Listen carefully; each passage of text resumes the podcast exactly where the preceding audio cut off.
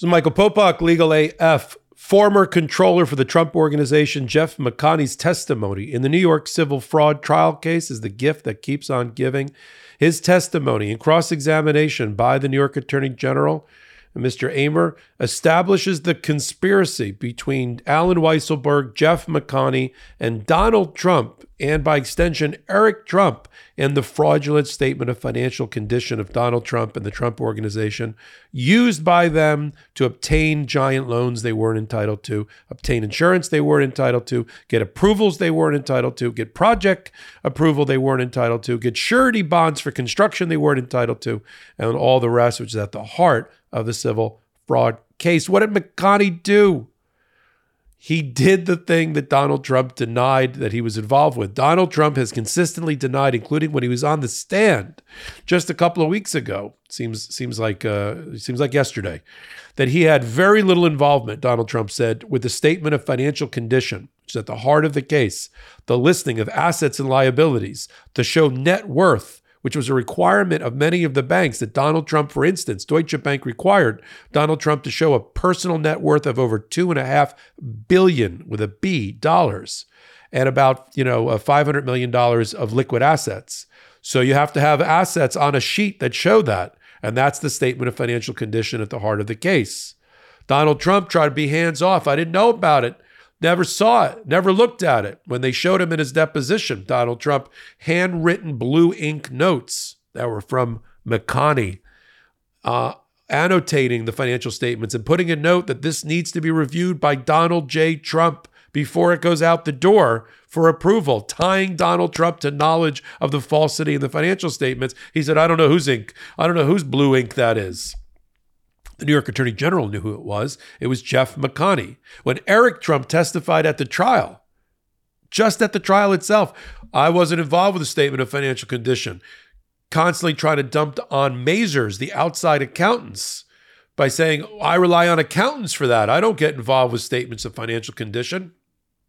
He had to walk that back after he was cross-examined, cross-examined with a document that showed that Jeff McConney wanted Eric Trump, while he was running things, while Daddy was in the White House, to review the statement of financial condition the same way Daddy Trump did for all the years at issue prior to him becoming president. Eric Trump took over that job. He got the big desk like in Succession, and he had to then uh, respond to, to McConney. When McConney, this is the bombshell out of his testimony, tying him to the conspiracy with Alan Weisselberg, Donald Trump, and Eric Trump, and then, of course, Don Junior, to the the fraudulent financial statements. They put a document. When he was being uh, direct examined, McConney said that this was the order of operation. This was the flow chart. This was the workflow, right? That he would prepare an initial draft of the statement of financial conditions. He would give it to Alan Weisselberg, the now disgraced felon uh, chief financial officer, who's not a C P A, not a certified public accountant, for Donald Trump, who would then send it to Mazars to look at it, and then they would print the final. And he purposely left out, until he was cross-examined by Mister Amer for the New York Attorney General's office, the pit stop in between. Here's how it really went based on the testimony that was adduced at trial and cross-examination, right? Compelled testimony. It went from Alan, it went from Jeff McConney preparing it with lots of notes and lots of scribbles. He was known as the czar of the spreadsheet, keeping track of everything, making questionable, making notes for questions to be answered by the owners of the company. For instance, on the statement of financial condition, should we list deals that aren't yet closed but are forecasted, meaning deals we'd like to do? That would be like you and me listing on our personal financial statement some multi-billion dollar house down the street that we have our eye on, but we haven't gotten around to buying yet, and listing that as part of our financial assets. So that financial statement, let's just take twenty fourteen or twenty fifteen for an example, according to the New York Attorney General, was inflated, was cooked about two or three hundred million dollars uh, uh, million dollars more than it was worth. Right? Already a fraud, a three hundred million dollars fraud sitting on that financial statement. And what it, how it really went is it went McConney to Weisselberg, and then for the uh, given time period to Donald Trump himself. In fact, they put up an exhibit. We'll show it here on this hot take. D J T to final review. in blue ink. That was from McConney. And when it wasn't Donald Trump, it was Eric Trump. Now, Eric Trump already said, as I said earlier, on his testimony, I wasn't involved. I was pouring concrete. He never, this guy touches hands. He's, there's no calluses on those hands. He never poured concrete. He, but he certainly was involved with a statement of financial condition because McConney put it in front of him with notes that said, have E T, whatever his initials are. I like E T. Have E T review, Eric Trump review these financial statements when Daddy was in the White House, tying Eric Trump to the fraudulent financial statement before it was presented to counterparties like lenders and insurance companies. Heart disease, blood clots, strokes, and kidney failure. This could all be found on the back of an ibuprofen bottle. And to top it all off, ibuprofen doesn't even get to the main cause of your pain and swelling problems. It's only temporary pain relief. And it's only masking the true problem, which is inflammation. Ibuprofen isn't a solution to your pain. That's why you need to stop what you're doing and head over to getnativepath.com slash legalaf. You need to check out their Native Path krill oil. Researchers are saying to add this Antarctic super nutrient to your diet. I'm talking about omega three fatty acids, but not just any form of omegas. These are omega three fatty acids sourced from wild-caught krill. The omega three content from krill oil has been shown to support healthy blood pressure, circulation, brain health, as well as reduce inflammation, swelling, and joint pain. In fact, it can outperform ibuprofen, Advil, and Tylenol. And it doesn't have the dangerous side effects mentioned above either. Better yet, for a limited time, you can grab Native Path Antarctic Krill Oil for as low as twenty-three dollars a bottle. Just go to getnativepath.com slash legalaf right now to get your special offer for being a part of the Legal A F audience. That's getnativepath.com slash legalaf to pick up your bottle of Native Path krill oil. See, the way that McConney misled or tried to mislead the judge is that he tried to argue that it was all an internal issue and the last stop on the train was Mazars, the outside accountants, and Donald Trump and Eric Trump weren't involved. But his own penmanship did him in on the stand.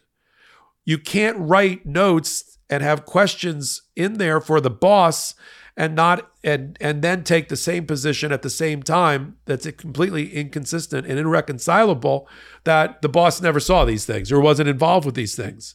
In fact, the attorney general can conclude in front of the judge and argue in front of the judge that not only was Trump involved, but he made the ultimate decisions to include several hundred millions of dollars of deals that hadn't yet been actual, actualized, hadn't yet been accomplished, had only been forecasted on his financial statement in order to boost the numbers, right? In order to cook the books. And his handwriting is all over it because McConney's handwriting is all over it. And Eric Trump's handwriting is all over it. And fingerprints are all over it because McConney's handwriting is all over it. And that's where we're coming with the case. There's another issue that came up. These documents with McConney's handwriting, right? The handwriting on the wall from Jeff McConney was not turned over by the Trump Organization during discovery in the case. It was t- turned over, uh, you know, uh, by pulling teeth from Mazars, the outside accountant, in a subpoena process in which Mazars tried to battle with the New York Attorney General in front of the judge and was then compelled to turn over all their documents. And there was the cache of documents with McConney's signature on it that Trump Organization and Trump conveniently either destroyed, which is called spoliation of evidence, which is a bad thing and a crime, or or they just don't have a document retention system. Again, an indicator uh, that there's persistent fraud going on in an organization. And so Jeff McConney had to testify to all these things. I mean, they put up, just to show you how meticulous the New York Attorney General is, they put up the exhibit, which is uh, People's Exhibit three thousand fifty-four. That's how many documents the uh, New York Attorney General put up in the case so far, three thousand exhibits. For those that question, why does Judge Engoron need a law clerk to help him process information and understand a case as the trier of fact? Because there's been three thousand exhibits presented. But these are key exhibits, right? Handwriting is not just on the wall. Handwriting is on the documents. McConney's handwriting, directing traffic, sending the documents that are fraudulent to Donald Trump and Eric Trump when he was in charge to approve, to make the key decisions about whether, hey, boss, you know, I'll put this in my speech. Hey, boss, should we include the assets we haven't acquired yet on your asset sheet? And the answer to that from Donald Trump was, yes, yes, please, do it twice. And those are the very statement of financial conditions that are fraudulent and inflated, used by Donald Trump and the organization to go get more money than he was entitled to at banks, to get insurance companies to insure projects, to pull permits, to do construction. And that is the case. And who better to tell it, even if he didn't do it in a cooperative fashion under penalty of perjury, than Jeff McConney, the same the same controller who's been with the uh, Trump Organization reporting to Alan Weisselberg, the chief financial officer, for more than thirty years, who got immunity in order to testify against the Trump Organization last year in the tax fraud case in which a jury, a state Manhattan jury, found seventeen counts of felony tax evasion by the Trump Organization while McConney was on the was on the uh, switch, right? While he was on watch. And so this is compelling testimony. This linkage that McConney didn't want to make in his direct testimony, but had to make in his cross-examination by the New York Attorney General. This linkage that, hey, you left out something, Donald Trump and Eric Trump's involvement in approving the fraudulent financial statements which lie at the heart of the case. We'll continue to analyze trial testimony just like this one. I've been a trial lawyer for a long time, in courtrooms just like this one. And I bring this kind of analysis one place, Midas Touch Network, Legal A F. It is what you think, that title, at the corner of law, justice, and politics on the Midas Touch Network. Wednesday nights, Saturday nights, eight p.m., audio podcast platforms, wherever you can get it. Leave me a thumbs up for this hot take. It helps with the ratings and me on the air. Until my next hot take, until my next Legal A F, this is Michael Popok reporting. Hey, Midas Mighty, love this report? Continue the conversation by following us on Instagram, at Midas Touch, to keep up with the most important news of the day. What are you waiting for? Follow us now.